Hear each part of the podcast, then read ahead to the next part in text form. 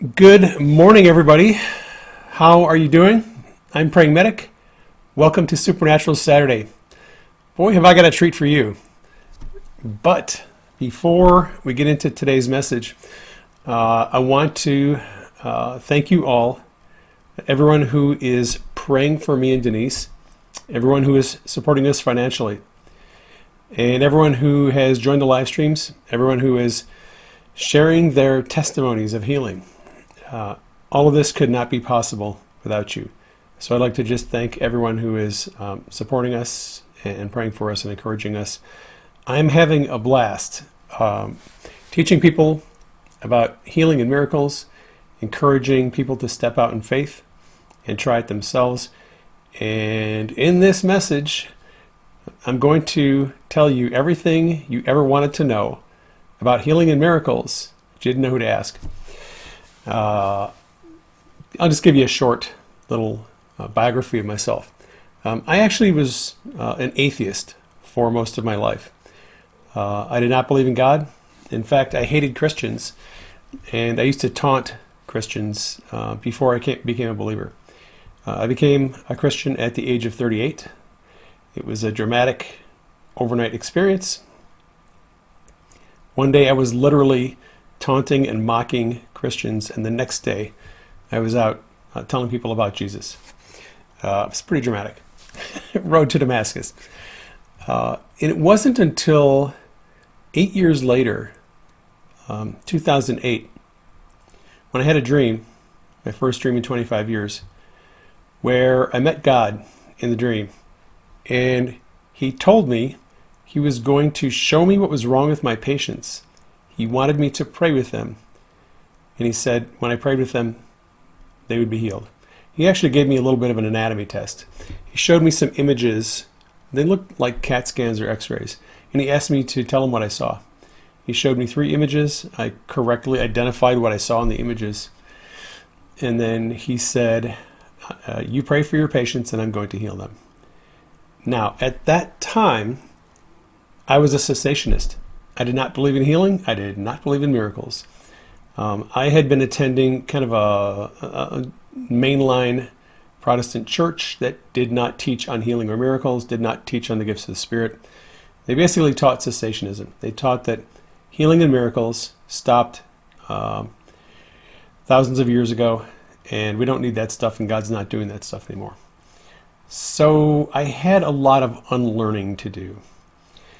And uh, I basically I, I, read some books, watched some videos.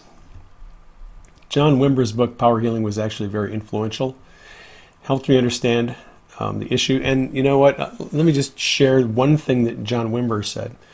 So Wimber came out of the Jesus People movement in the 1960s, and he um, kind of developed his own stream of uh, his following, his belief system, and he was very, very interested in healing and miracles and relational ministry with the Holy Spirit. That was Wimber's big thing. He was very much into being led by the Holy Spirit. And in his early attempts to get people healed, he was having a lot of frustration because no one was getting healed. One day, while he was driving his car, God gave him a vision and he pulled the car over to the side of the road because he was having this vision and he saw the sky turn into like a honeycomb and he was watching this vision and he saw this honeycomb in the sky and it was dripping honey down and he saw the honey landing on people below. Wimber said lord what does this mean? And god said this is my glory it's my goodness and it's my healing power there is enough to go around for everyone, uh, but not everyone likes it. And he said, I don't want you to ever beg me again for healing. All right? And from that experience, Wimber then began to pray for people for healing with much stronger faith. And that was instructive for me. Um, God has taught me a lot through dreams keys to healing, keys to releasing miracles, keys to emotional healing, physical healing. Um, and, and, one of the things that I, I learned You know, I, I started out like everybody else. I was just begging God to heal people, and I didn't see anyone healed. And when I when I finally got it through my thick head that I needed to stop begging God and start commanding people to be healed and releasing healing power, that's when everything changed. I prayed for probably around 500 people over the course of six or seven months. No one was healed. I was praying for people in the ambulance, grocery stores, um, hardware stores, everywhere I went. I was praying for people. No one was getting healed. I kept going though, because I'd come home and I would, I'd give up. I, am like, okay, I'm done. I tell Denise, you know, I, am out. I, I did my part. I prayed for everybody that I transported this whole week, and no one was healed. I did my part. God's not healing people, so I'm done. And then I'd have a dream where I'd be in the ambulance and I'd be praying for someone, and they were healed. so I was like, okay, well, I guess I'm not getting out of this so quickly. So, you know, it, it took me um, time to learn how to release power and how to exercise authority. And those are the two main tools that God has given us for healing. There are others, and we'll talk about those, but those are the main ones. So, uh, real quickly, I'm going to go through some of the New Testament scriptures that discuss the issues of power and authority and healing so that we're all sort of on the same page. All right? And you'll have to forgive me. I need my, my reading glasses for this. All right. Early in uh, the ministry of Jesus, he healed multitudes of people. Um, this account is taken from Luke chapter 4, beginning in verse 38. Now he arose from the synagogue and entered Simon Peter's house. But Simon's wife, uh, wife's mother was sick with a high fever, and they made a request of him concerning her. So he, Jesus, stood over her and rebuked the fever, and it left her. And immediately she arose and served them. Okay? So, this is our first example where Peter's mother in law had a fever. And what did Jesus do to get rid of that fever? He rebuked it. I rebuke you in my name. Um, right. So what did he? She had a fever, and he rebuked it and it left. Like he, like it had a personality, like it was alive, a living thing, like maybe a spirit of sickness. He rebuked it and it left. Jesus often rebuked um, evil spirits. Okay, so the the inference here in this passage is that her fever was caused by a spirit, and Jesus commanded it, rebuked it, told it to leave. All right, that is an example of the exercise of authority. Authority is generally, in the context of healing, uh, removing something that's not supposed to be there. And we'll talk more about this in, in a couple of minutes. But I just wanted to kind of lay this foundational issue. The exercise of authority in the realm of healing is generally the removal of something that isn't supposed to be there. Okay? All right. We're going to move on. All right. Now we're going to pick up same passage, verse 40. When the sun was setting, all those who had any that were sick with various diseases brought them to him and he laid his hands on every one of them and healed them. And demons also came out of many, crying out, saying, You are the Christ, the Son of God. All right. So, the Bible says that Jesus laid hands on everyone who was sick, everyone who was diseased, and everyone who was demon oppressed, and he healed all of them. Not just the ones that the Father wasn't working out some plan in their life, not just the ones that God wasn't teaching a lesson to through their sickness. Because a lot of us believe that we're sick and we're injured and we can't be healed because God's working out some plan in us. He's developing our character. Okay, Jesus healed everyone. He never turned down anyone who came to him for healing. Not one person wasn't healed. Sometimes he had to make two attempts. on the one man who was blind, um, he he rubbed some mud in his eye or something, and then the man said, Jesus said, "What do you see?" The man says, "I see people walking like trees." And Jesus was like, "Okay, let me try it again." and the second time, he got the man's vision healed. But everyone who came to Jesus for healing was healed. That tells me it is the will of God for everyone to be healed. And we're going to talk about this more in just a minute. All right, now I'm going to continue. Jesus chose the 12 disciples and he gave them these instructions. This is found in Luke chapter 9, verses 1 and 2. Then he called the 12 disciples together and gave them power and authority over demons and to cure diseases. And he sent them to preach the kingdom of God and to heal the sick. All right. So let me unpack this. I am a kingdom teacher. That's what I do. Uh, I have a ministry. Denise and I have a nonprofit. We have an online church, and you are one of our congregants. Uh, but I don't primarily teach from the perspective that the church is everything God is trying to do. Because Jesus only mentioned the church, the ecclesia, in the New Testament twice. Jesus preached the kingdom. When he commissioned his disciples, he told them to go out and preach the kingdom, to demonstrate the power of the kingdom. Jesus mentions the kingdom of God more than a hundred times in the New Testament. Okay? The kingdom of God is a very big deal to him and to me. And uh, I teach from a kingdom perspective, right? Because Jesus told his disciples, go out and preach the kingdom, right? Now, there are, uh, I'm not anti church, I'm not bashing the church. I think that a lot of people have um, misprioritized the church in relation to God's kingdom. I'll just say that. And you'll see what I mean in a minute. All right.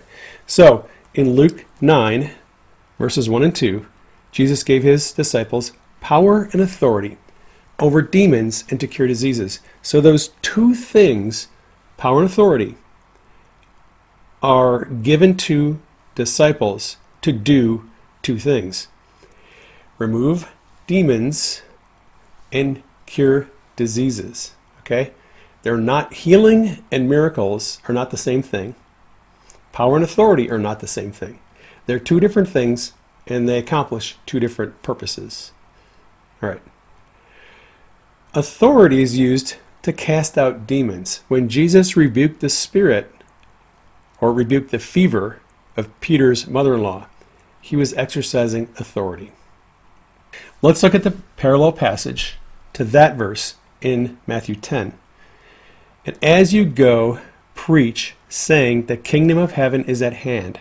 Heal the sick, cleanse the lepers, raise the dead, cast out demons. This is Matthew 10, verses 7 and 8. Okay, so that's the commission Jesus gave to the 12. Wherever you go, preach the church, plant churches. Hey, plant a church over there. No, he didn't tell people to plant churches. He told them, preach the kingdom heal the sick, cast out demons, cleanse the lepers, and raise the dead. That's what he told them to do. All right? Now, what did they do? They went out and did that. they went out and they healed the sick. They cleansed the lepers. Jesus was doing it too. All right. That was his commission to them. In Luke chapter 10, okay, we find Jesus commissioning the 70. And here is verse 1.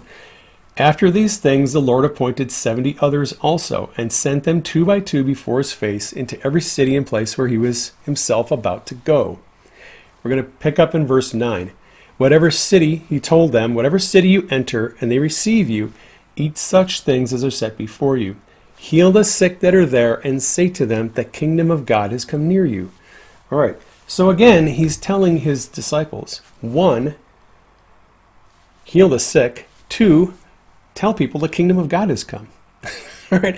That's, in, in a nutshell, that's my ministry. My ministry is about number one, helping people understand the reality of God's kingdom, and number two, helping them get healed. Whether it's physical or emotional, there's a lot of different ways people need to be healed spiritually. That's what I do. That is my ministry in a nutshell. I'm a kingdom teacher and I teach on healing. after Jesus was raised from the dead, yeah, he was resurrected, all right. He told his followers they would receive power.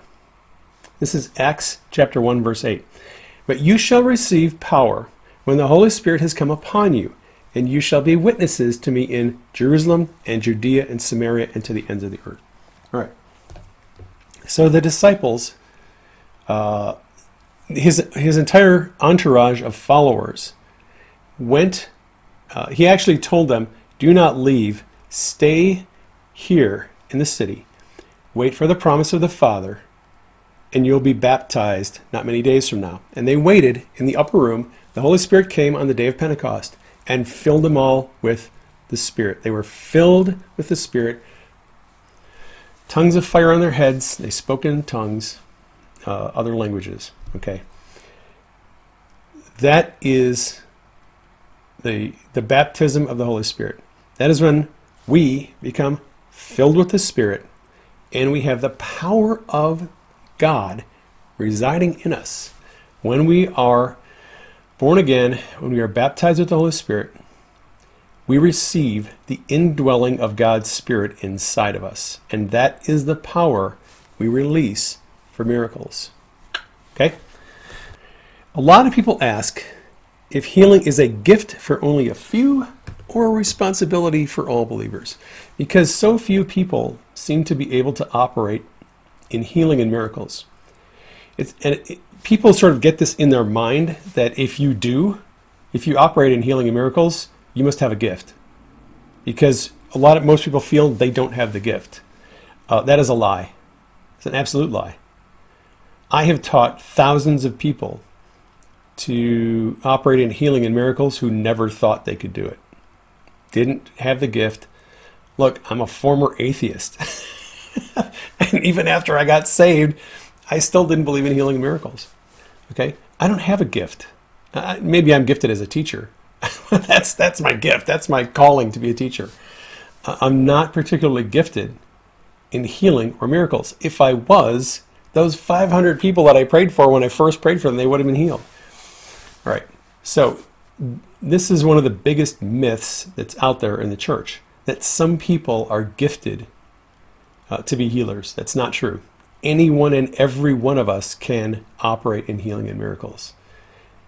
I don't care who you are. I don't care what your background is. I don't care what your history is. I don't care. You know, it doesn't matter. Healing and miracles are for everyone, all of us. Uh, Jesus didn't make exceptions. When he was commissioning the 70, he didn't say, oh, hang on, not you two. Everybody else, but not you guys. You don't have the gift. No, he gave the commission to everyone and we're all we all have the same Holy Spirit dwelling in us. Okay? The Holy Spirit that lives in you, lives in me, lives in my wife, and lives in other people. And that same Holy Spirit works miracles through everybody. Okay? Jesus gave us all the same authority. It's an it's not an issue of gifting, it's an issue of we all have authority, we all have the power of God living in us. The roadblock is not whether you're gifted. The roadblock is that six inch prison between your ears that tells you you can't do this. Okay, you need to get rid of that thinking and believe that you can.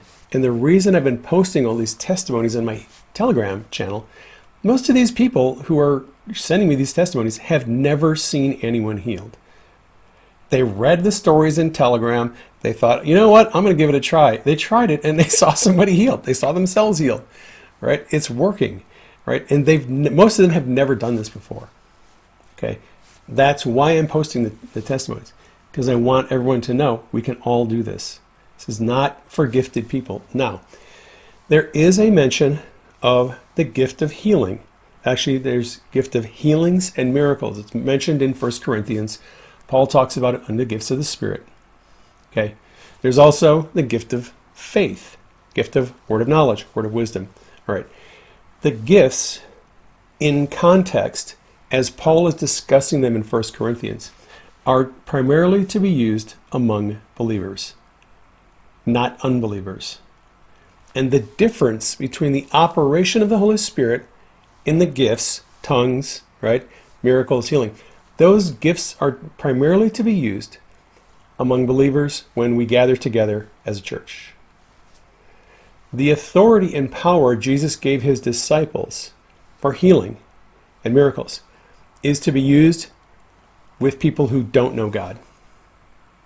Okay? There is a gift of healing, there is a gift of miracles. It's primarily to be used within the church. The authority and power for healing and miracles that Jesus gave his disciples is to be used for, with people who don't know God. That's the difference between those two. And in fact, if you're a believer and you have the Holy Spirit, you can operate in all the gifts. You can, you can operate in word of knowledge, word of wisdom, prophecy. You can operate in healing and miracles. All the gifts, Paul said to the church in Corinth, earnestly desire the best gifts, okay? Especially that you may prophesy. So we can all operate in the gifts. The operation of the gifts does require us to develop our abilities, our innate abilities that we possess. And a lot of people don't operate in word of knowledge, word of wisdom, miracles, and healing because they're not hearing the Holy Spirit, they're not hearing the voice of God, they're not able to, they're, they're not seeing in the Spirit what God wants to show them. You could, I would imagine many times people are actually, God is sending them revelation about their illness, about the person they're praying for, and they're not picking it up. They're not hearing, they're not seeing it. The operation of the gifts of the Spirit is dependent on us learning to hear God's voice and see in the Spirit. And on that note, I'm going to remind you yep, I wrote a book on seeing in the Spirit, and I wrote a book on hearing God's voice. Basic, elementary um, teaching on how to learn to hear God's voice, how to see in the Spirit. That's how we pick up on words of knowledge, words of wisdom, whatever God is telling us to do, that's how you do it. You, you have to learn how to receive revelation from God. All right, moving along. Hang on. Uh, I actually wrote some notes here. All right, the, now let's talk about power for miracles. The classic example of how power works is seen in Matthew chapter 9. We're going to begin this in verse 20. Suddenly, a woman who had a flow of blood for 12 years came from behind and touched the hem of Jesus' garment. For she said to herself, If only I may touch his garment, I shall be made well. But Jesus turned around, and when he saw her, said, Be of good cheer, daughter, your faith has made you well. And the woman was made well from that hour. All right. Now, we have a testimony uh, a couple days ago from a woman who had a flow of blood for 20 years. 20 years, she had severe abdominal pain and bleeding. And she literally one night decided, you know what, I'm just like that woman. I'm going to believe that if I touch the hem of Jesus' garment, I'm going to be healed. And she she sort of did a prophetic act. She believed that she was grabbing onto Jesus' garment and she stood up and her pain was gone. And the bleeding was gone it, it came back, and then she prayed over herself again, and it left. There's reasons why that happens. Uh, I don't know if I have time in, in, this, in this broadcast to talk about that. Maybe we'll talk about it in just a second. But I just I want to keep going. All right. So the woman was healed because she had faith. Jesus had the power of God inside of him. She reached out, grabbed his garment, and her faith drew the power out of him and healed her. Okay, the illustration here is that power is released by faith. We all have the power of God living in us. If we're if you're a Christian, if you've been born again, baptized with the Holy Spirit, you have the Holy Spirit living in you. You are a reservoir, container of God's power. You need to release it. You need to let it out, just like Jesus did with this woman in this instance, the woman's faith drew the power out of Jesus. Most of the time, when I pray for people, and I'm going to release power, it's my faith that's going to heal them or work the miracle. But sometimes it's the faith of the other person. I just want to say this I don't believe in the teaching that people are not healed because they lack faith. Um, I, have heard that a lot uh, from various people. I think that that is generally not the case. I think that there are there are certain mindsets that we can have that can prevent us from receiving healing. We're going to talk about those in just a minute. I don't think necessarily that it's always because we lack faith. Most of the time, when I'm going to get somebody healed, I pray for them, they get healed, they're as shocked as I am. they're, they're more shocked than I am because they're, they're not expecting it. Most people don't have big faith for the miraculous. When I, you know, I was in the ambulance for years praying for people. I'd pray for people to have sh- their shoulders healed. And the little old lady was stunned when her shoulder got healed. She wasn't expecting it. She didn't have big faith. She, I just asked her if I could pray, and she, out of kindness or being polite, she's like, "Oh yeah, sure, whatever. You can pray for me. Probably won't be healed, but you can pray for me." And I've and I've literally had people say, "I probably won't be healed, but you can pray for me," and I pray for them, and they got healed anyway. So it's not it's not generally a lack of faith on the person who is sick that prevents healing. Although in some cases that is the case, that's true, and we'll talk about those in just a minute. The illustration here is we're the reservoir of power. Okay. When I want power to flow out of me into that person needs healing, I exercise faith. I believe they're going to be healed. I believe. That's it. It's what you believe. I trust, I have confidence that if I stretch out my hand toward that person, I'm, the power of God is going to be released. It's going to go into them and it's going to heal their shoulder or heal their carpal tunnel or whatever they've got. You know what? I'm going to do it right now. All right.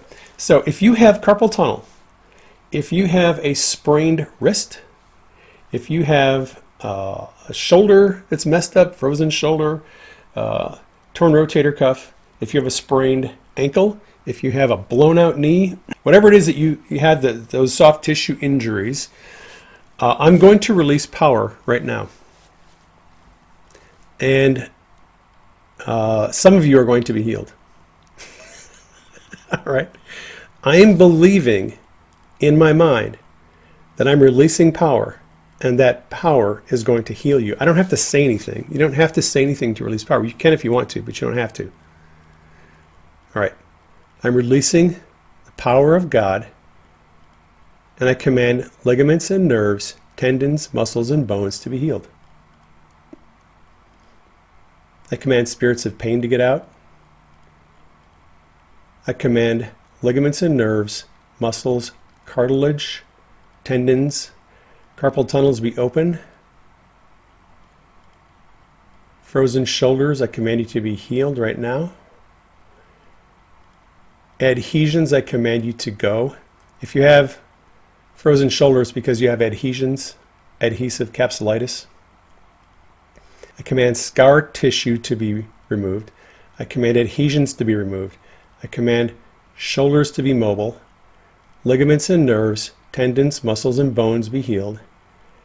I speak a new meniscus into that person who is bone on bone in their knee, brand new meniscus. I command soft tissue injuries to be healed. I command pain and inflammation to be healed. All right. So you saw how I did that. Again, uh, it's not when you're releasing power, it isn't necessary to say anything, but you can. Uh, I was commanding things. Okay, that's authority. Commanding spirits to leave authority. Okay? With the meniscus. What what what happens with people who have bone on bone on their in their knee joint? You have a pad between leg bones. It's called the meniscus.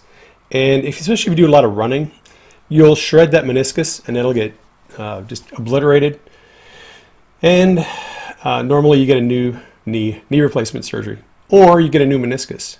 And I've seen I've seen dozens of people get a new meniscus. Uh, through prayer. it's actually pretty darn easy. And what I do is I just release power. And the power goes into their body and it creates a new meniscus. they feel heat, they feel tingling, And next thing you know, they're walking around going, hey, man, I don't know what happened, but my knee's great. Um, I prayed with a friend a few weeks ago. She had a blown out knee, severe pain. Prayed over, I just released power, put my hand about two inches from her knee, prayed over it, boom. Pain's gone, she, it hasn't returned. And she probably got a new meniscus. Okay. Power works creative miracles. Creative miracles are generally the creation of something new. So if a person needs a new meniscus in their knee, you release power, and that power goes into them, and the power of the Holy Spirit goes in and just creates a new meniscus. If a person has um, structures missing in their ear, you would release power into their ear, and the power would create new uh, eardrum, new hammer, incus, stapes, vestibule, whatever they need. The power is going to go in there and create new structures to replace the ones that are damaged. So, so the difference between authority and power, again, authority is removing something that doesn't need to be there, usually evil spirits. Power creates new things. That's the difference between power and authority. All right. And power is released by faith. I believe. I- am confident. I, I just know because I have seen so many people healed in the past.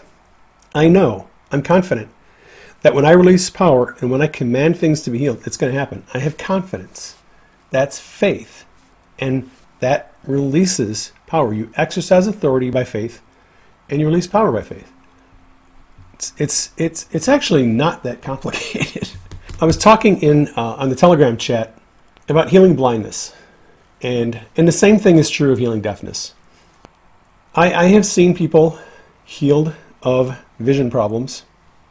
All right, I had this patient that I transported uh, from a nursing home to an ER. It was literally about a one block transfer. the nursing home was at one end of the parking lot, and the ER was at the other end of the parking lot. I had a very short amount of time to get her healed. She had a lot of problems. She had an aneurysm in her femoral artery that caused her leg to be numb.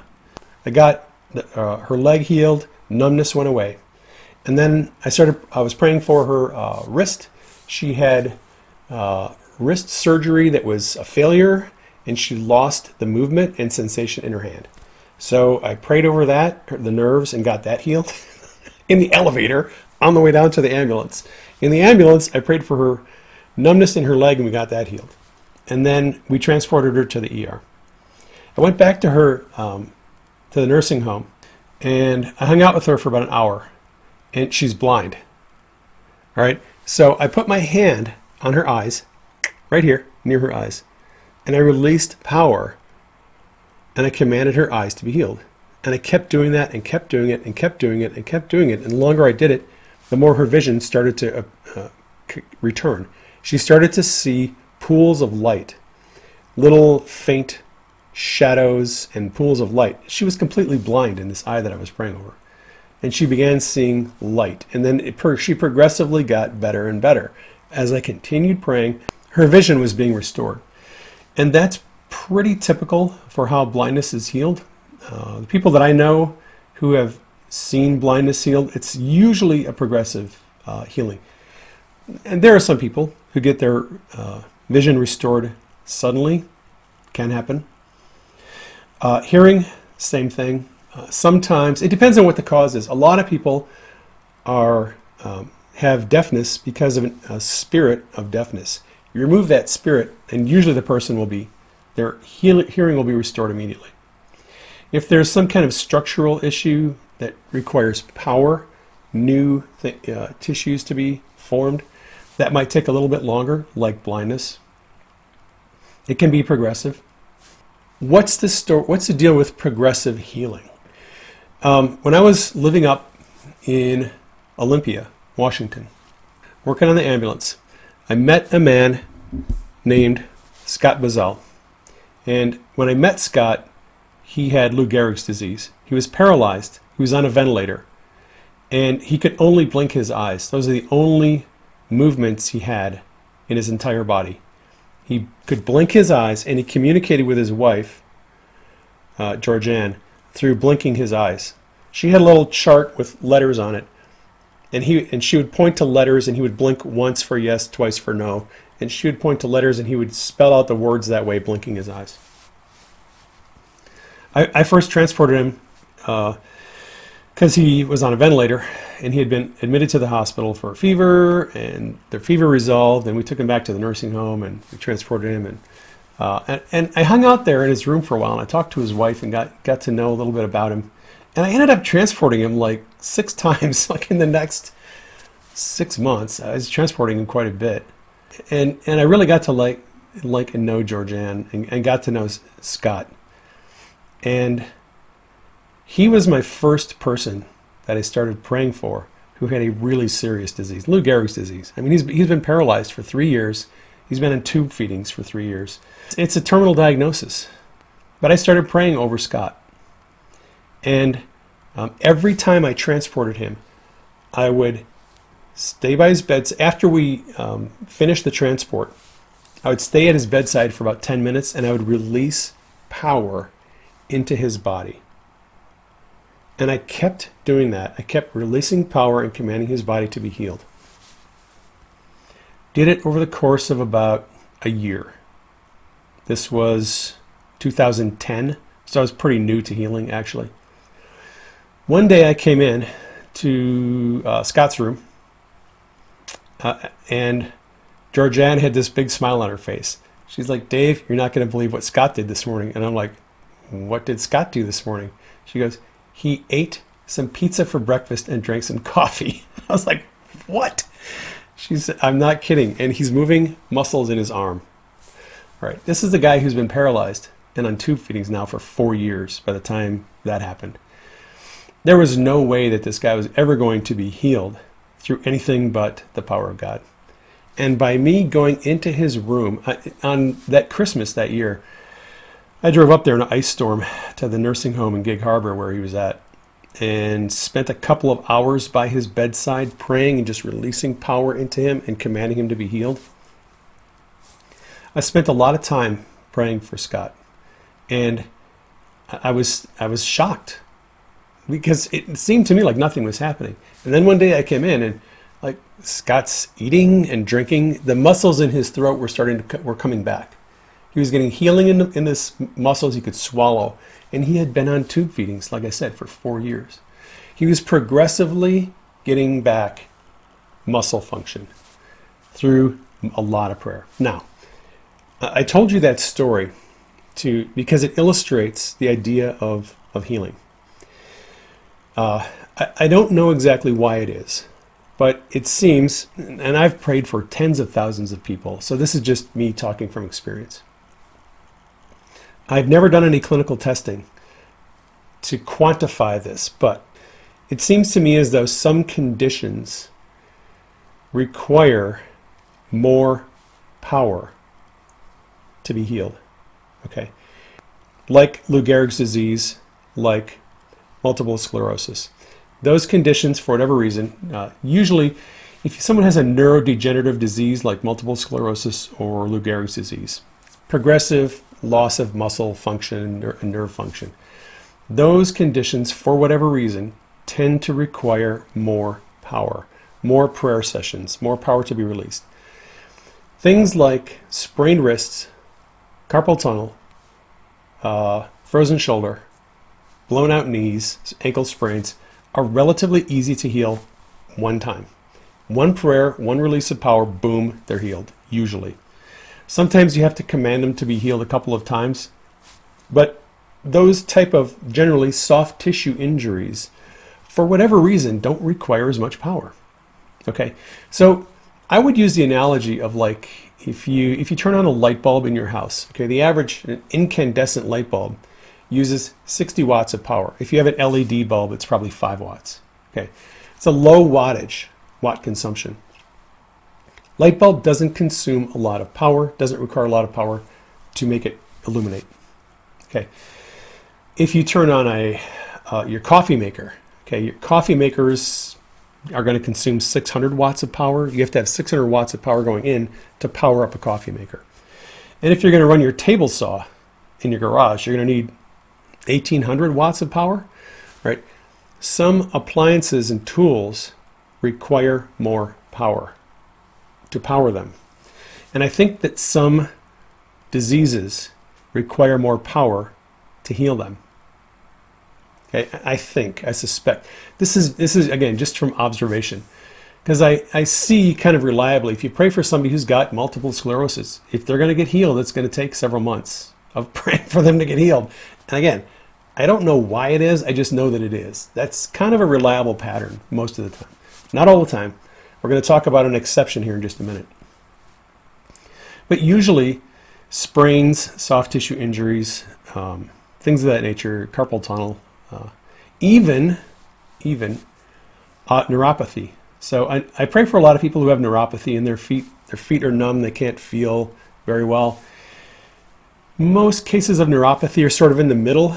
Uh, you're not always going to get healed, neuropathy healed on one prayer session, but you should see significant change in two or three sessions of prayer. The neuropathy in your feet doesn't seem to be as bad as like multiple sclerosis or Lou Gehrig's disease. It doesn't seem to require as much power. I'm going to talk about authority for a second.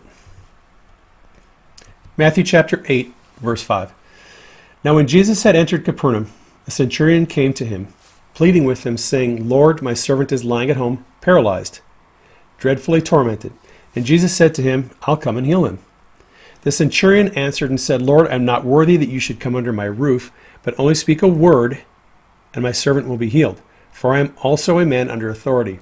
I have soldiers under me, and I say to this one, Go, and he goes. I say to another, Come, and he comes. And I say to my servant, Do this, and he does it. When Jesus heard it, he marveled, and said to those who followed, Assuredly I say to you, I have not found such great faith, even in all of Israel. Verse 13 Jesus said to the centurion, Go your way, as you have believed so let it be done for you. And his servant was healed at that same hour.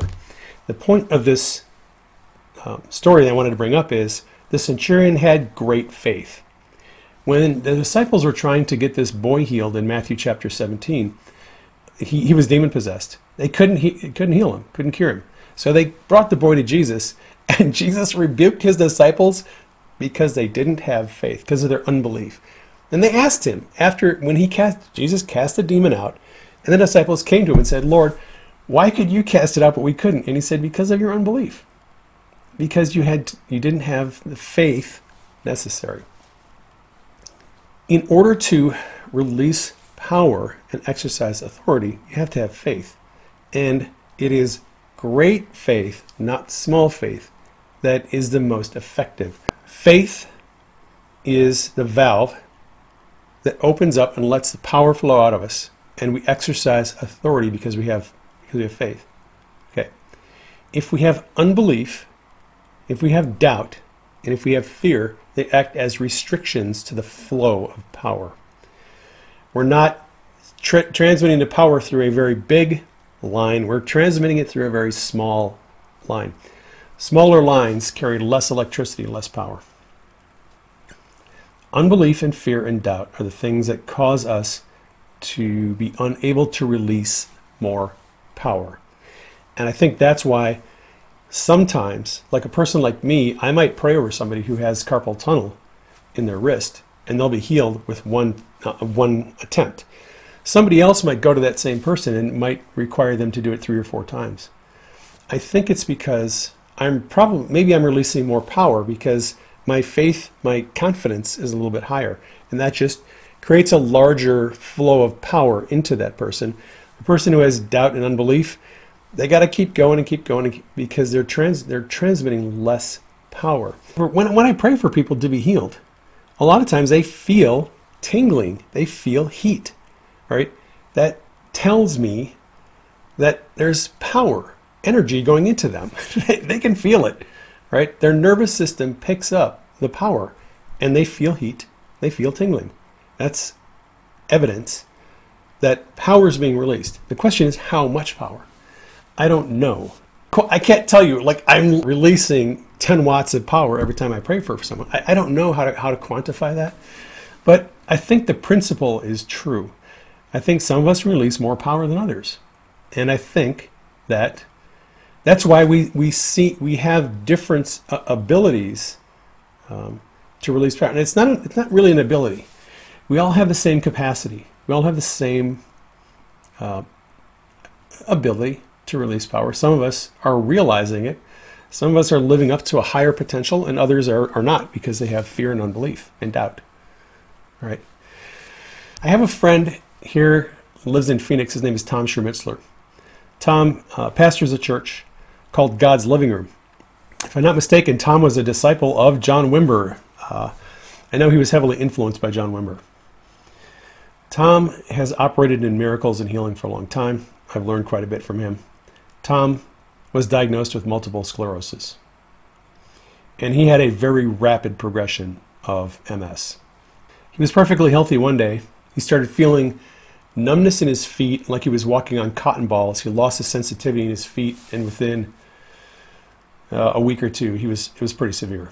He ended up in a wheelchair. He was too weak to walk. Ended up in a wheelchair, and I mean, this is right about this is right after he got married too. He had just gotten married, and he gets hit with MS. And he's a pretty young guy actually when it happened. So he's devastated. You know, he's he's full of faith. He's seeing people healed, miracles, and then he gets MS, and he's so weak he's in a wheelchair to, to get around. All right. Fast forward, sometime later. I don't know how long uh, he was diagnosed before he was healed. he was he was in Phoenix at a church, in a prayer meeting with a bunch of guys, men's prayer group, and they're in this church and they're kind of just sort of like went their own way to pray in their own little corners and do their own little thing. one of the guys sees something over Tom. Tom's sitting in his wheelchair. And the guy's like, hey, Tom, I see something over you. And all of a sudden, boom, like that. Tom feels something like warm honey pouring over his body. And it's just dripping down over him. He gets up out of the wheelchair, bolts out the front door, and is, goes running up and down the streets. Um, he was healed. Miraculously, instantly healed a sovereign miracle. No one was praying for him. God just sovereignly dumped a bucket of power over Tom, and he got healed and got up out of that chair, and it never returned. That was years ago. He, he's been healed ever since then. Okay. I would pray for Tom with that diagnosis of multiple sclerosis for probably, you know, five or six months before he'd be healed. God drops a bomb on him and he gets healed immediately. I don't know why it is that we all don't receive that miracle bomb drop from God that just clears up all of our issues. I, I, really don't know why that is. I know that it happens. I don't know why it doesn't happen more often. I have some suspicions. We'll talk about that in just a minute. But sometimes God will release a just enough power to heal someone completely instantly, miraculously. I receive a lot of emails from people, prayer requests, where someone will recite all the good things that their friend, their neighbor, their relative has done. All the great church activities, how they, you know, make all this sacrifice and donate money and spend all their time doing great things. And they're reciting this um, resume as if, and then sometimes they'll literally say, this person really deserves to be healed. As if our, our actions, our behavior can earn us God's favor. Well, um, I, I have some news for people who think that. God is not a respecter of men. God's not impressed by our spiritual resumes. It's, it's good to do uh, good works, but it doesn't earn you healing in God's eyes. Healing and miracles are acts of sovereign grace on God's part toward us. And we are all able to receive the same degree of healing regardless of what we've done to, to merit any favor. Your religion, your spirituality, your resume doesn't qualify you for healing. It also doesn't disqualify you for healing. I don't care how sinful you've been. I don't care how many affairs you've had. I don't care how much drugs you've done. I don't care whose lives you've wrecked in the past. It doesn't matter. Uh, I have seen some of the worst, most abusive, evil people you've ever met healed miraculously. God doesn't really care about your past when it comes to healing. Healing is available to everyone on an equal basis. You don't have to recite somebody's resume to show to me that they deserve to be healed. Um, healing isn't deserved. Uh, healing is a gift, and you either receive it or you don't. Because healing is an act of God's grace, it's, it's available to everyone. It's even available to your pets. So, yes, your pets can be healed. Um, healing for pets is done the same as it is for humans. You release power, you exercise authority. If there's evil spirits, you get rid of them. Same for pets as it is for humans. It's no difference. And um, healing is just as effective over distances as it is in person in most cases. I think there's a couple of situations, they're rare, but there are a couple of situations where it'd be better to have the person with you. But uh, generally speaking, Healing is very effective over distances. When Jesus healed the centurion's servant, the centurion was like, No, no, no, don't come to my house. You don't have to be there in person. Just say the word, and my servant will be healed. And he was. And I pray for people all over the world. And I see a lot of people healed uh, through distance. So it's not an issue. No, you don't have to come to my house to be healed. I hear people talk a lot about authority, and there's a lot of really bad teaching uh, about authority, what it is, how it's exercised. People sort of hear the word authority and they're taught you have to claim your authority. Well, claiming your authority doesn't do anything. Um, I hear people say they're taking their authority. Well, you don't have to take your authority. right. If you think of just think of authority as a king, okay, a king doesn't run around telling his subjects in his kingdom, I claim authority or I'm taking authority. A king issues orders. A king makes decrees. A king writes laws, right? right. A, why does a king do all those things? Because a king has authority. They know they have authority. They know they're the king. They sit on the throne every day and they're like, hey, I'm the king. I get to do stuff. hey, you, Go bring me my lunch. Hey, you, wash my clothes. You over there, go cut down those trees and let me know when they're cut down. Kings exercise authority. And Jesus is the King of Kings. And he has given us authority. We're his representatives. Uh, the Apostle Paul said we are ambassadors for Christ. Okay, we're, we're representatives. We represent the King of Kings. We exercise authority on his behalf. When um, a lot of people pray in Jesus' name, and they think that it's um, a little jingle that's going to magically make people be, you know, be healed. In Jesus' name really means I'm doing this under the authority given to me by Jesus. It's really in Jesus' authority. Okay, I'm doing that. I'm going to get you healed. I'm going to release power. I'm exercising authority because Jesus gave me authority. Because the power of God lives in me. All right. So in Jesus' name is, is not little magic words that you can throw out there that are going to make the demons run away. Uh, the demons see you, and if they recognize that you are a person of authority, they're going to take off.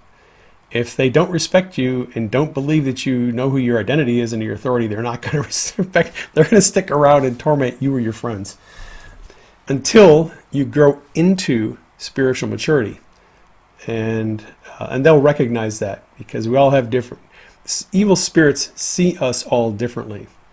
And your spiritual growth actually has a fingerprint a footprint in the spiritual kingdom.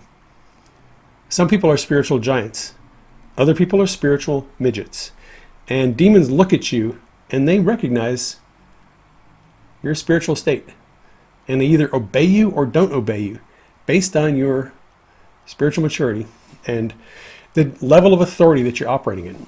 The greater your faith, the more um, effect the exercise of authority is going to have in the physical world and in the spiritual world. When you command demons to leave, they're either going to leave or they're going to stay based on how they perceive you. All right. Now, when Jesus came to the man from Gadara who had the demons called Legion, he told them to leave and they didn't. right? This is Jesus, the Son of God, and he's commanding the demons to leave this guy, and they said, eh, screw you, we're not leaving. We're sticking around. So Jesus then asked their name. What is your name? And they said, Legion, for we are many. All right. Jesus wanted to interrogate the demons, all right, but they didn't leave immediately. Uh, some demons are more powerful than others, and some demons will stick around a bit longer. Some demons are um, very, relatively easy to get rid of. Spirits of pain are very easy to get rid of, actually. Uh, that's the good thing. If you get jumped by a spirit of pain and you have, you know, uh, fibromyalgia, for example, spirits of pain are actually relatively easy to get rid of.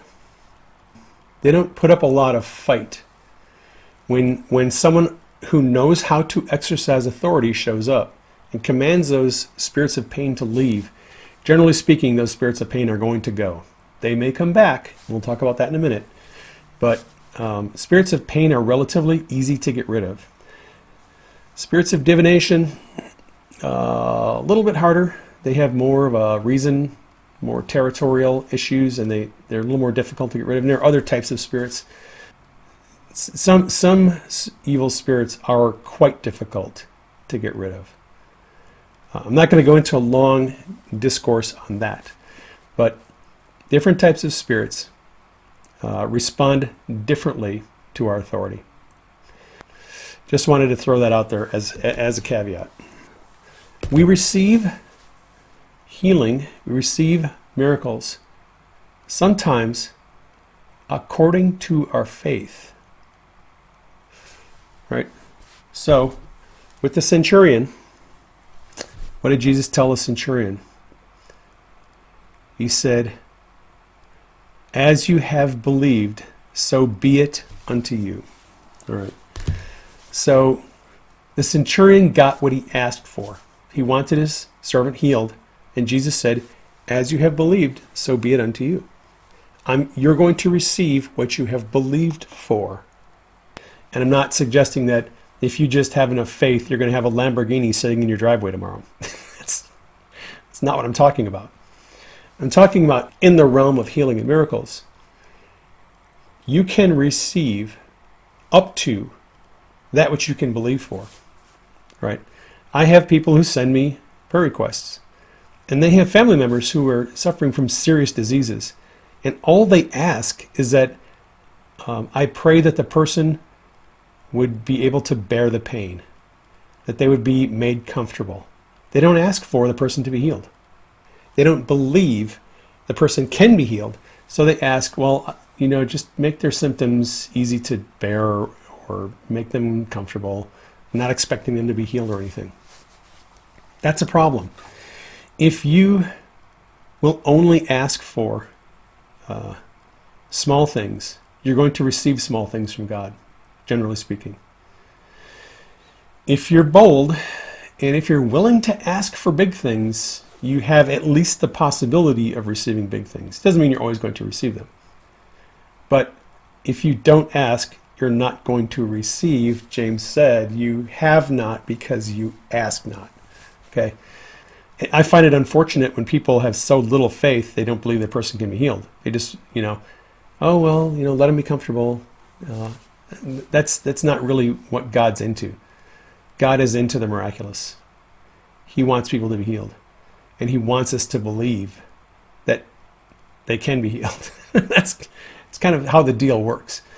So, again, the lesson here is um, as you have believed, so be it unto you. So be careful what you believe, because what you believe in many cases is going to determine whether you're healed or not, or the other person's healed. All right. Basic exercise of authority. As I um, use in that demonstration,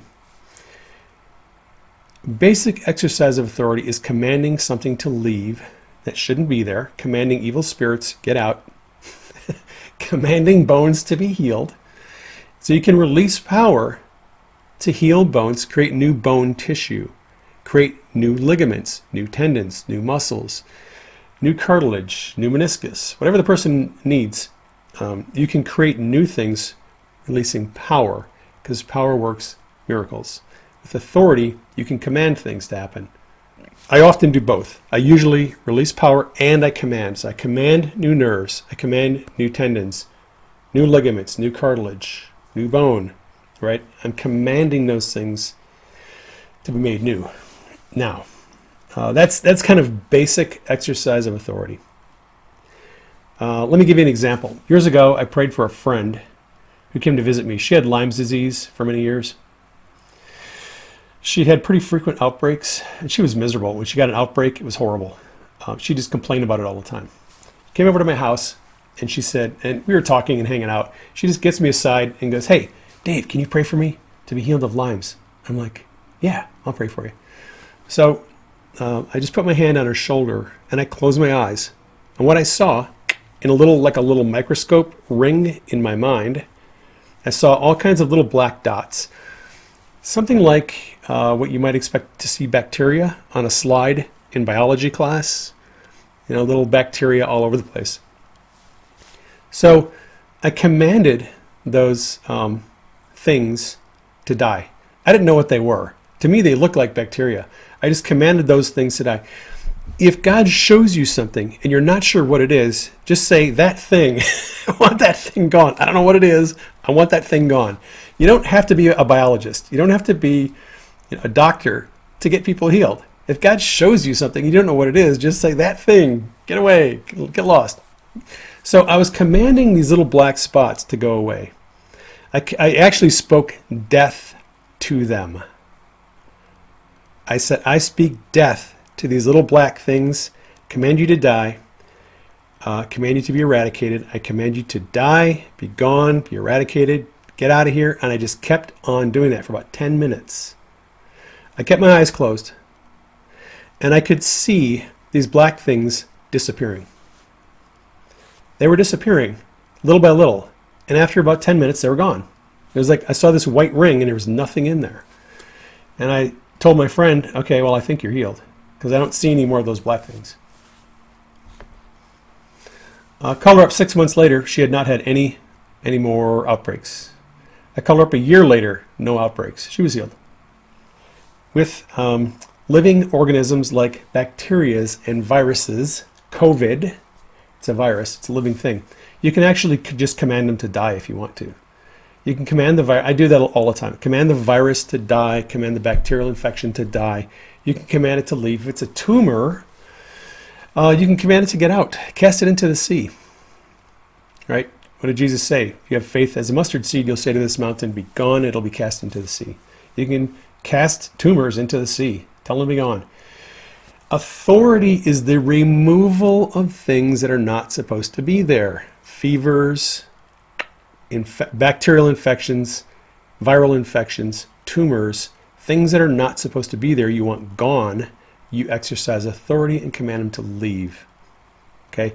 That's the basic exercise of authority. That's how authority differs from power. Power, you're releasing the power of God and you're creating something new. With authority, you're commanding, generally commanding things to leave, but you can also command, you know, bones to be healed and things of that nature. Moving along, God has given us a lot of tools for healing and miracles. He has given us a lot of tools. I have a kind of a growing list of things that God is showing me that are tools we can use for healing and miracles. Like a checklist, sort of things that you don't think of, things that you haven't tried. Uh, and there are a, there's a tool belt a lot of tools on there. And I'm learning about more all the time. All right. Um, in the book on power and authority that is coming out, that I'm going to write here, I'm working on writing it, I will go through all of those um, tools, all of those issues, and list them out and explain how they work. I don't have time in this broadcast um, to explain them all. I'll, sh- I'll tell you about some of them, the most common ones that I think are the most helpful. Okay? Deal? All right. So I often get emails and questions from people. I prayed, I released power, I exercised authority, and nothing's changing. I'm still stuck. I don't know what I'm doing wrong. Okay, this is where we need to look at different tools. Um, sometimes power, just a simple release of power works, sometimes it doesn't. Sometimes exercising authority works, sometimes it doesn't. here's here's an example. Um, unforgiveness and emotional issues can block healing. All right, I had neck pain for several years. I went to a healing conference in Spokane, and I went there expecting to get healed of neck pain. After one of the speakers was done speaking, I went up to the platform. There was a heal- team there. They were praying for people to be healed. Uh, she said, what do, you, "What do you need to be healed of?" I said, "I got neck pain." She said, "Okay, I'm going to pray for you." She closes her eyes and she says, Are you harboring anger and unforgiveness toward anyone? And she said, I'm going to ask the Holy Spirit to show you who you're angry at. In my mind, I saw a picture of Denise's boss. Now, she was working at a company at the time, and the boss was very mani- manipulative and controlling. And I was pretty angry at him, and I had some unforgiveness. So she said, All right, well, I'm going to ask you to release the anger and forgive him. And I was like, Okay, Lord, I release the anger and I forgive him. And boom, like that, my neck pain was gone. Okay, so what was the key? The key is that I was holding anger towards somebody and um, it was a spirit of pain. Okay, I didn't have an actual, she didn't pray. She didn't release power. She didn't exercise authority. She just said, you know, I want you to release the anger and forgive this person. And I did. And boom, like that, the pain left. That tell, told me it was a spirit of pain. And as soon as I released the anger and forgave the person, I was healed. Now, so let's talk about that. How does that work exactly? All right, in Ephesians 4, verses 26 and 27, Paul wrote, In your anger, do not sin. Do not let the sun go down while you are still angry. Do not give the devil a foothold. All right. So, what is anger? It's a negative emotion. What is a foothold? It's a way that the uh, enemy can torment you. And with most of the people that I communicate with who have received prayer and they're still not healed, especially if it's pain, I ask them to go through emotional healing. Some of them are glad to do it. A lot of them aren't because they don't think they need it or they're too, you know, too busy or whatever.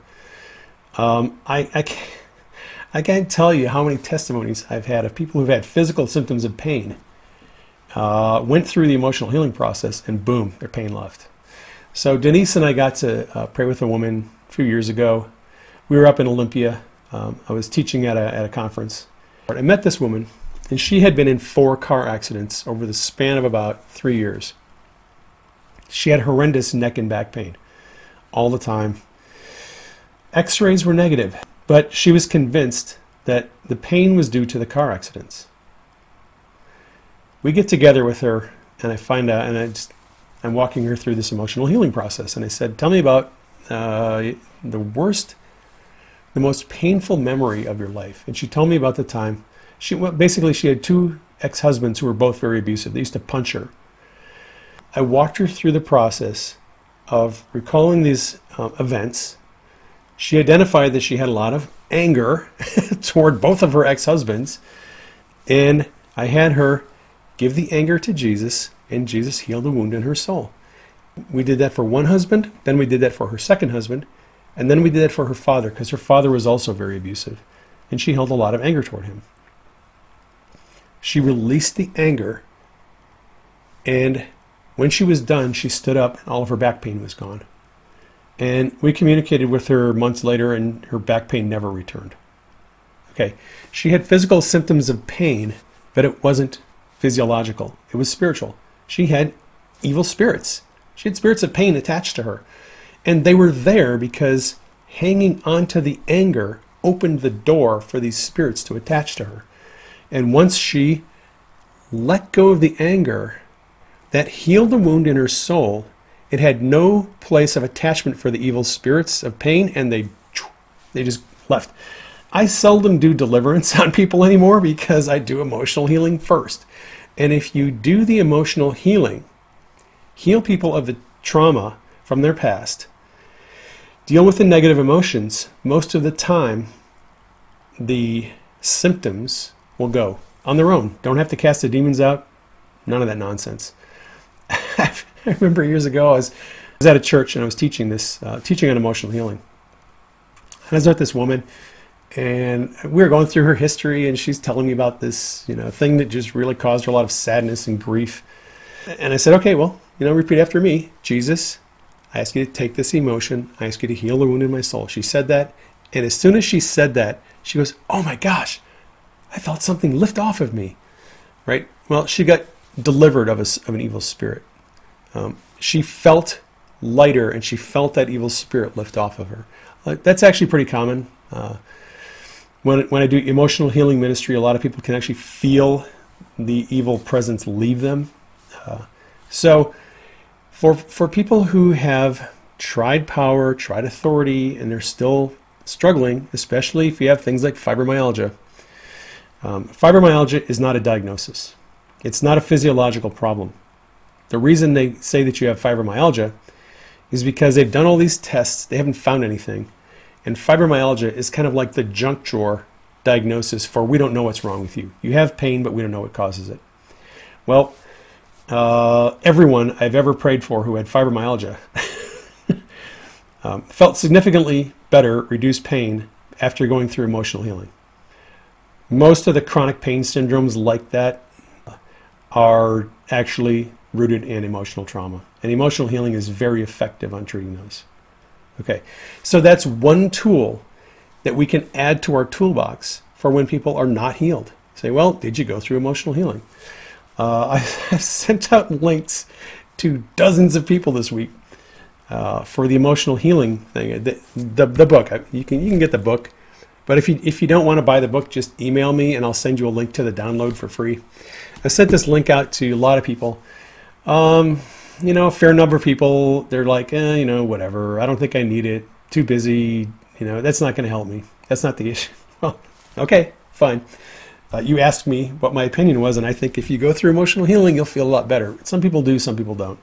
Uh, they, a lot, there's people that just won't go through it because they don't think they need to, and, and that's fine. Uh, you know, be with you according to your faith. Agreements and vows. All right. Um, there's kind of an unusual um, thing. If you're if you're in a group of people who are very into healing and that sort of thing, you'll hear about uh, making agreements and vows, making vows. Vows can be very powerful. Inner vows that you say to yourself, um, coming into agreement with things that the enemy has wants you to agree with. There is power in agreement. And there is power in internal vows that you make. I can't tell you how many people I have ministered to who made inner vows when they were young because they saw things they didn't want to see, experienced things they didn't want to experience, had relationship issues, and said, I'm never going to get married again. I'm never going to trust this thing. I'm never going to do this. I'm never going to do that. I'm too stupid. I'm never going to read in public. There was a testimony of a guy who was a very gifted public speaker, but for years he couldn't speak publicly because when he was in school, um, he had a teacher that didn't like him. And the teacher assigned uh, all the members of the class to do a reading in front of the class. And the teacher assigned the readings and gave this guy a really, really difficult, complex thing to read, and he couldn't pronounce a lot of the words. And he got up in front of the class and he was stumbling over the words, and he was very nervous and fearful and became more and more angry and frustrated because he couldn't s- pronounce these words. And the, the teacher thought it was really funny, but this guy made a vow. He said, I will never speak again in public. And from that time on, he could not get up in front of a microphone and speak without becoming frightful and ter- terrified. Uh, one day, he went through emotional healing. the person who was speaking to him said, You know, I have a feeling like you made a vow some time ago where you said, like, you're never going to speak publicly again. And the guy was like, and the memory came back to him. Boom. Oh, man, I said that when I was, and that's why I can't talk in public. He renounced the vow he made. He came out of agreement with that. And ever since then, he's been a very eloquent public speaker. But in a, in a sense, he kind of cursed himself by coming into agreement with that lie. So, one of the things that holds people back in a lot of different areas in their life is agreements and vows, inner vows that we've made to ourselves. Because the enemy will then go to God and say, Oh, you know what? Remember when he said this? He said he's never going to do this. So I'm going to oppress him and oppose him. And I'm not going to let that thing go because he said it. And the enemy is a legalist. And they will use your words against you. In fact, Denise, my beautiful wife, she had a uh, herniated disc in her back uh, years ago. Uh, we got the MRI, you could see the herniation.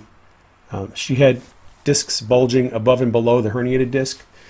She was in severe back pain. Um, she could hardly walk. Uh, we'd go to the grocery store. She'd try to accompany me. She would put all of her weight on the grocery cart. She was in so much pain. I prayed over her and prayed over her and prayed over her and prayed over her. Uh, no change. One day, she listened to it, uh, and at some point, I'm going to make her give her testimony of what, what happened because it's a very interesting story. I'm giving you the Reader's Digest version. Uh, one day she watched a video where a woman had horrendous uh, medical problems, and I'll post her testimony in my Telegram channel. I'll try to do that tomorrow. She, this woman, had some of the most crazy medical conditions I've ever heard of. Uh, she actually had a near death experience. She died she her, left her body, was up floating in the operating room near the ceiling. And then uh, she was told, it's not your time. You have to go back into that wrecked, destroyed body. She's like, no, I don't want to. And she came back into her body. Uh, she was eventually healed. And Denise listened to this woman's testimony. And what happened was, this woman was making all kinds of excuses for why she couldn't be healed. God is doing a great work in my life through all this pain and suffering. My character is being developed and and I'm getting so much fruit out of this. And there's a reason why God hasn't healed me yet. And she was just, you know, she had all these uh, thoughts as to why she couldn't be healed. Well, Denise is listening to this woman testify, and she's like, you know, that's pretty much kind of how I see myself. Denise realized she had come into agreement with the idea that she couldn't be healed because I'd prayed for her. A lot of other people had prayed for her. And she just kind of accepted that God had a purpose for her not to be healed. When she heard this woman's testimony, she said, Man, I have to renounce this agreement.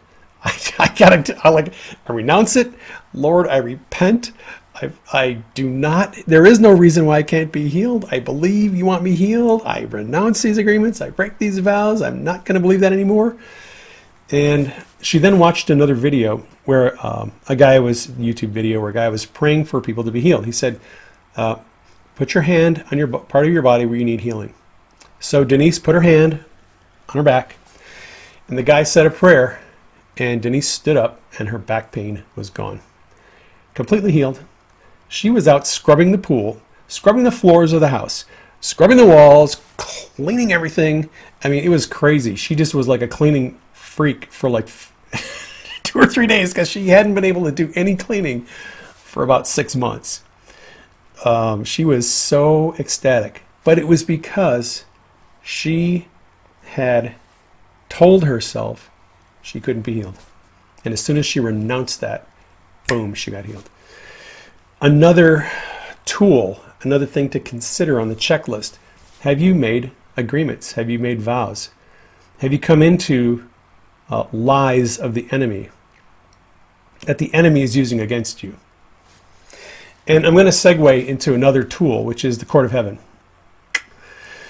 Uh, I had a fever years ago, probably five years ago. Um, I don't get sick, hardly ever. I had this fever one day, and and I was just it was just a raging fever. I was, and we didn't know what was causing it. I didn't have respiratory symptoms. It wasn't a UTI. We don't know what it was. I just got this raging fever for like two days, and you know Denise is praying over me, and I'm praying over me. We're having our friends pray over me, and I'm not getting healed. It's just I just keep on smoking this fever. I'm in bed and I'm just miserable. The third day I had the fever. I was laying in bed and I asked God, What's the issue? What's going on? What am I missing? What, what, am, I, what am I not picking up on? And in my mind, I saw a courtroom. And I was like, What, what does that mean? Courtroom. And uh, I, so I just kept my eyes closed and I saw this courtroom and it changed. The, the vision that I was seeing changed. I saw a book and I knew this book was accusations against me by some evil spirit. And it was the court of heaven. Uh, there was an evil spirit Went to the court of heaven and was accusing me. and I was like, okay, what do I do? You know, and I and I remember remember some of the things that Jesus said about when your adversary accuses you, agree with him quickly while you are on the way. Don't dispute your adversary. And it's like, okay, well, I agree. I'm going to agree with all those accusations against me, and I'm going to let the blood of Jesus cover them. Basically, by uh, by addressing that issue in this in the court of heaven through the, what I saw in this vision, um, the fever broke that night. I woke up in the morning, no fever, everything was fine. I, I did a little more exploration, did a little more research. Have a little book called Defeating Your Adversary in the Court of Heaven. Thin, you can read it in 20 minutes. It's not not real. Uh, it's not rocket science, but sometimes evil spirits will accuse us, and we have to go to the court of heaven and address the accusations. And basically, your defense is always the blood of Jesus. Whatever the accusation is, you just agree with it. Yep, guilty. Uh, I plead the blood of Jesus. And normally that will take care of the issue. I have received many testimonies over the years of people that have been healed, they've had financial issues resolved, they've had uh, other issues resolved by, by going to the court of heaven. Another tool in the tool belt, and a big tool in a tool belt is revelation from God. So I receive a lot of emails from people who just want me to give them the words they have to say so they can be healed. They want the magic words, they want the magic bullet, and they don't know what it is that's holding up their healing. Well, I don't work off of formulas. I work off of a relationship with the Holy Spirit. Jesus said, The Son can do nothing of himself, but only what he sees the Father doing. Okay? And I can't get people healed very effectively if unless I'm being led by the Holy Spirit. Ministry with the Holy Spirit, as Brian Fenimore says, is a dance. He leads, we follow. And we have to learn how to follow the Holy Spirit. One of the keys that God has given us with respect to healing and miracles is revelation. This is where the gifts of the Holy Spirit come in. This is where words of knowledge, words of wisdom, discerning of spirits come in. If you're not able, if you don't know, like I had some person, a person has pain in their back. Well, do they have an, a demon? Do they have an evil spirit? Well, I don't know. I don't. I've never seen demons before. I don't know how to tell. Well, guess what? If you develop your ability to see in the spirit, you'll see demons. you'll also see angels. If you develop your ability to hear God's voice. The Holy Spirit will tell you there's a demon. Just get command it to leave. Word of knowledge. The very first person I ever saw healed got healed because God gave me word of knowledge. He gave me word of knowledge. He showed me the woman and he showed me headaches. And I walked over to her and said, You got headaches? She's like, Yeah, how did you know? Like, Because God's going to heal you. And I prayed over her and she got healed because God gave me a word of knowledge. Many times I've prayed for people to be healed of physical symptoms. And uh, the Holy Spirit showed me in a vision that they had emotional trauma. That was their issue. So rather than releasing power, I said, you know, let's try emotional healing. And we do emotional healing and they, and they get healed. I know a lot of you don't feel like you can hear God's voice. I know a lot of you feel like you'll never receive a word of knowledge. You can't see in the spirit. You can't see visions. You can't I can't hear God's voice. That is BS. You can. Okay? I'm an atheist. Former atheist. All right? I had never had a dream, never had a vision as an adult. Never saw anything supernatural. I was as stone spiritually dead as anyone you've ever met.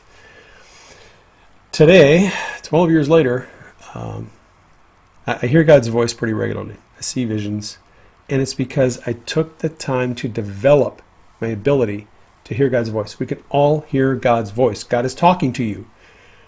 He's giving you revelation. It's a question of focusing your mind and learning to hear what He's saying. Focusing your mind and seeing the visual revelation that God's giving you. learning to see the demons.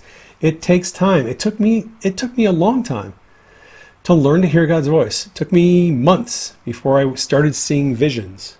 Okay, it's not something that happens overnight, but it is something that you can do. If I can do it, you can do it. Right? So, another tool in the tool belt is revelation, word of knowledge. God will tell you specifically what you need to address. Case in point, one night I was praying because Denise, she has gluten intolerance and she's got a bunch of other issues. And I had been praying for her to be healed for months. It wasn't happening. I said, Lord, what is the issue? What's going on? I don't understand. I'm, I'm frustrated. Please show me what the, what the key is. That night I had a dream. And in the dream, God basically showed me that the key to her healing is healing her DNA. She's been tested um, she's got some genetic mutations, and I'm not going to go into the details, but I'm working on that puzzle. I don't have the answer yet. Like, what, what is the what is the key? Okay, great. She needs her DNA healed. Hey, how do we heal the DNA? I don't know yet. Uh, uh, it comes a little bit at a time. Uh, I'm pursuing it. I'm trying different things. I haven't found a silver bullet yet, but God did tell me that she needs her DNA healed. Because I love her and I want her healed, I'm going to pursue that. And at some point, we'll, we'll find the key to getting her DNA healed. All right, here's, here's another tool. Uh, one night I had a dream where I was in the ambulance transporting a severe trauma patient. This guy was crushed. He was in a car accident and like every bone in his body was broken. All right, I'm transporting him in the ambulance to an ER, and during the transport, I didn't do anything. I arrive at the emergency department, I take him inside, I roll him in, and the doc says, What did you do on the way here? And I said, Nothing. And the doc looks at him and goes, Well, actually, hang on a second. The doc does an exam on him and goes, Well, it looks like he doesn't have any injuries anymore. What happened? right. In the dream, as I was sitting on the bench seat watching this guy, I knew that the presence of God was in the ambulance healing all this guy's injuries. God's manifest presence came into the ambulance and healed his injuries in a dream. All right. Brian Fenimore is a really good teacher and he's probably the best day, current day teacher on God's presence. I've watched all of his videos on learning to hear the Holy Spirit and um, inviting God's presence into a local place. And I, I really didn't know what this was all about when I first started down that road. But Denise and I found out that you can invite God's presence, his manifest presence, his glory, into a room into an ambulance, into a car, and God's presence will do things to people. And one of the things God's presence will do is heal them. Uh, when I was in Brisbane, Australia, years ago, uh, our friend invited us there to teach on healing. And we were out feeding the homeless.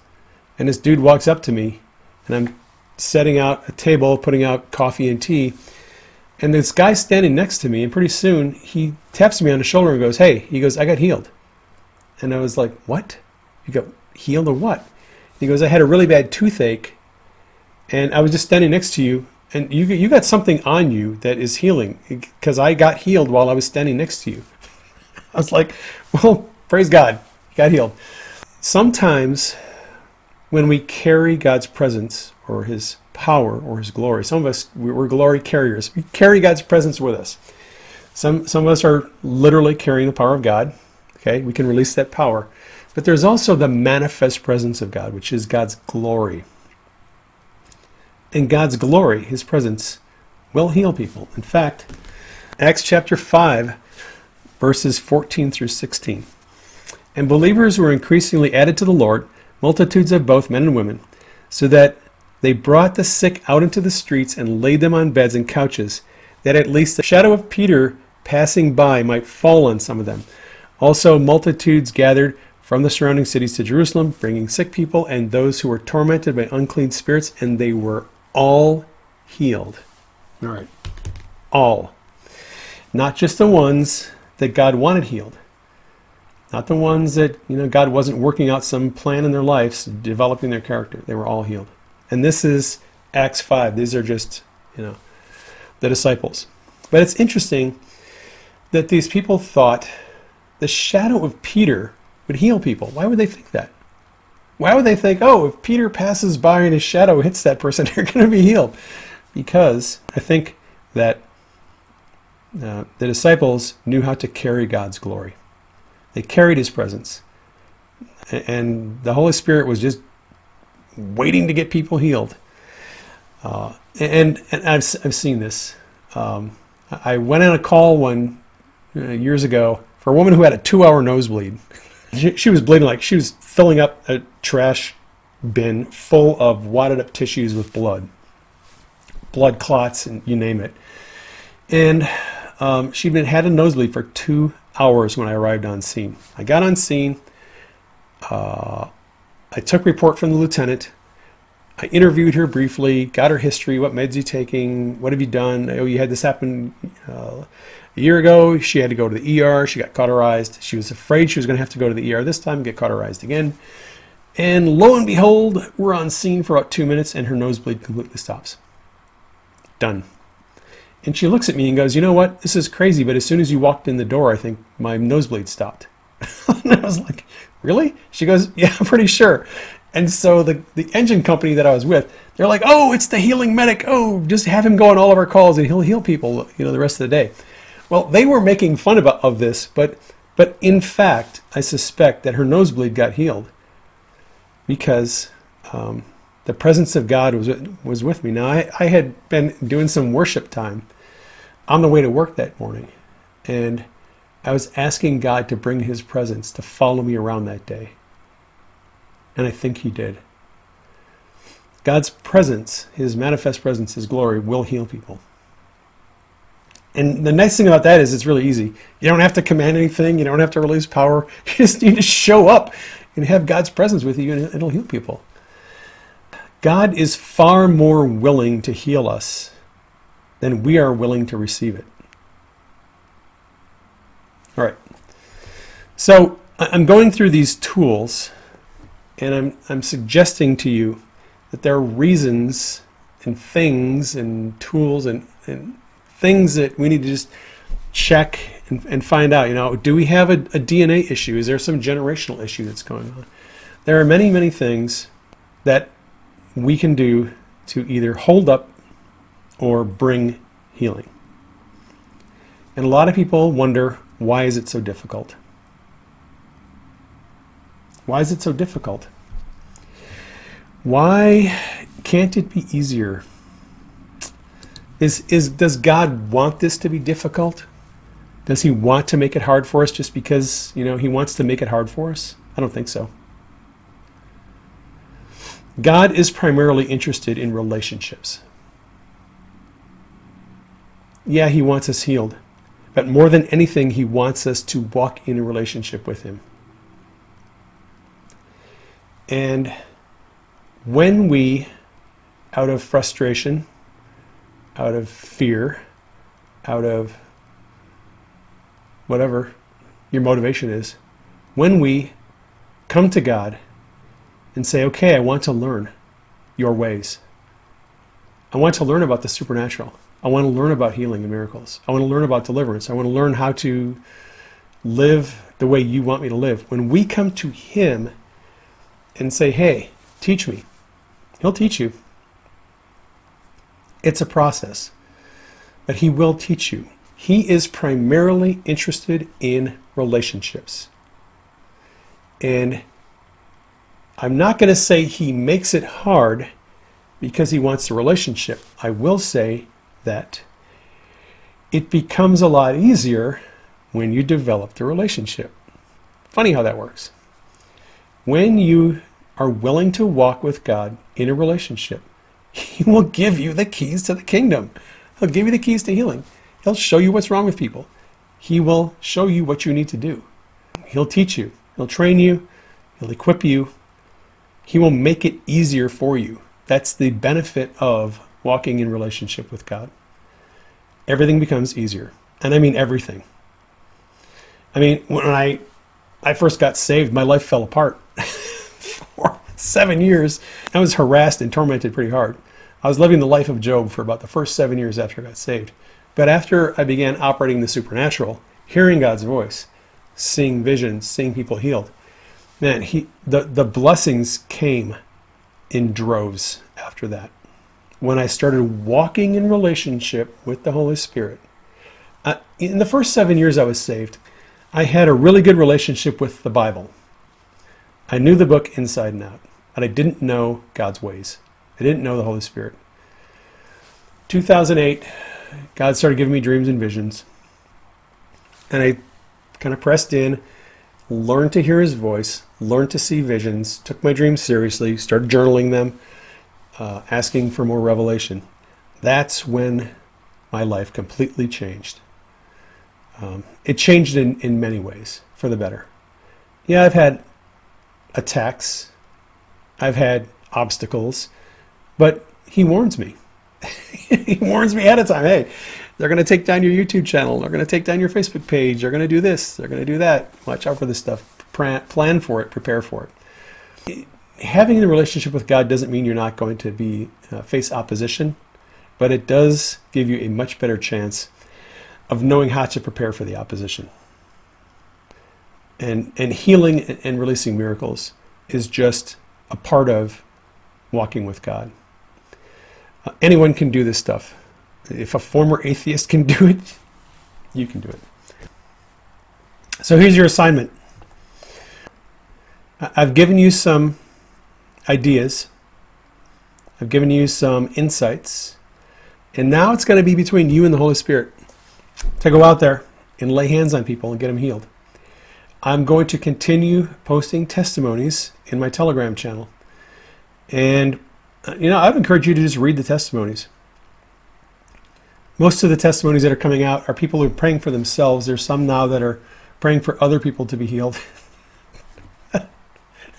the dude who had the testimony two days ago of his mother goes into the OR when they found a mass, uh, which is probably a tumor, and he goes in there and they're doing the endoscopy and it's gone. It's missing. And the surgeon's like, we don't know what happened.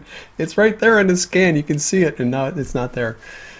I love those stories. Uh, I love the stories. There, there's nothing to me in, in life that's better than a great testimony to the amazing things that God is doing. He's doing a lot of amazing things right now. So I would just encourage you all to step out. Realize that if, if you're going to pursue healing and miracles, it's not going to come overnight. Uh, although you can develop quickly if you're persistent and if you are able to believe that God wants people healed. That's the key. The key to releasing power, exercising authority, is believing that God wants those people healed, and when you lay hands on them, they're going to be healed. That's the key. That's my story, and I'm sticking to it. Uh, that is the end of today's broadcast. I'll have the replay live stream. Uh, I'll post it up on Telegram this afternoon and then put it up on Rumble and on the website uh, tonight or tomorrow, whenever I get time to do it. All right. Thank you very much again, everyone who's praying for us, uh, people who are supporting us financially. We love your support. We, we are so appreciative for everything you do for us. We couldn't do it without you. All right, keep us in prayer. Love you all. Take care. Catch you on the next broadcast.